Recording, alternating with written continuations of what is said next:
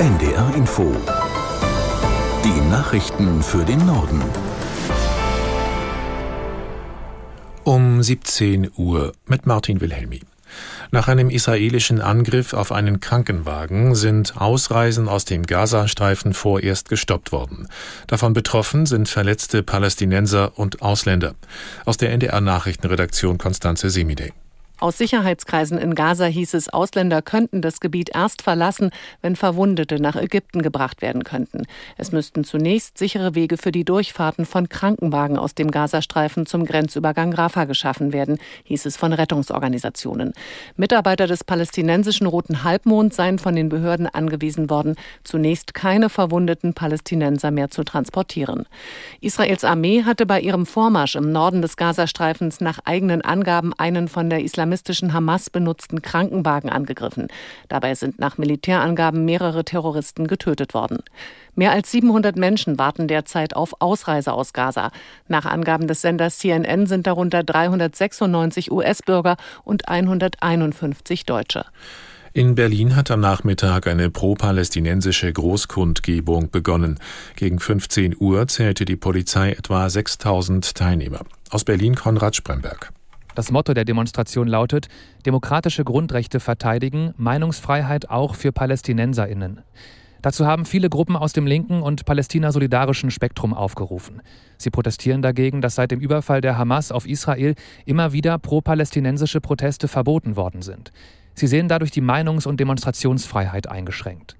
Die Teilnehmenden wollen auch auf das Leid der Menschen im Gazastreifen aufmerksam machen. Sie kritisieren, auf welche Weise Deutschland Israel unterstützt. Die Polizei Berlin ist mit 1400 Kräften im Einsatz. Sie hat für diese Kundgebung Auflagen erlassen. So dürfen keine Zeichen der verbotenen Organisationen Hamas und Samidun gezeigt werden. Auch Parolen, die Israel das Existenzrecht absprechen, sind verboten. Die Präsidentin der EU-Kommission von der Leyen hat die Ukraine für Fortschritte im Reformprozess gelobt. Bei einem Besuch vor Ort sagte von der Leyen, die Ukraine erfülle die Voraussetzungen für EU-Beitrittsverhandlungen zu mehr als 90 Prozent. Aus Kiew Andrea Beer.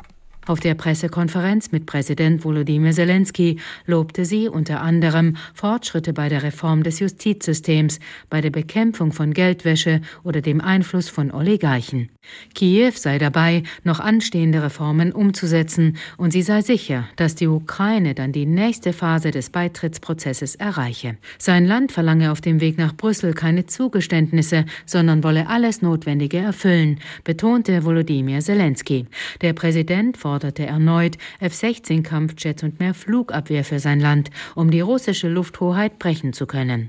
Verhandlungen mit Moskau zu diesem Zeitpunkt oder das Aufgeben russisch besetzter ukrainischer Gebiete schloss Zelensky erneut aus. Der Schriftsteller Lutz Seiler hat in Darmstadt den Georg Büchner Preis 2023 erhalten. Die Deutsche Akademie für Sprache und Dichtung begründete ihre Entscheidung mit der eigenen unverwechselbaren Stimme, die der aus Thüringen stammende Autor habe. Diese Stimme sei melancholisch, aufrichtig und voll von wunderbaren Echos aus einer langen literarischen Tradition.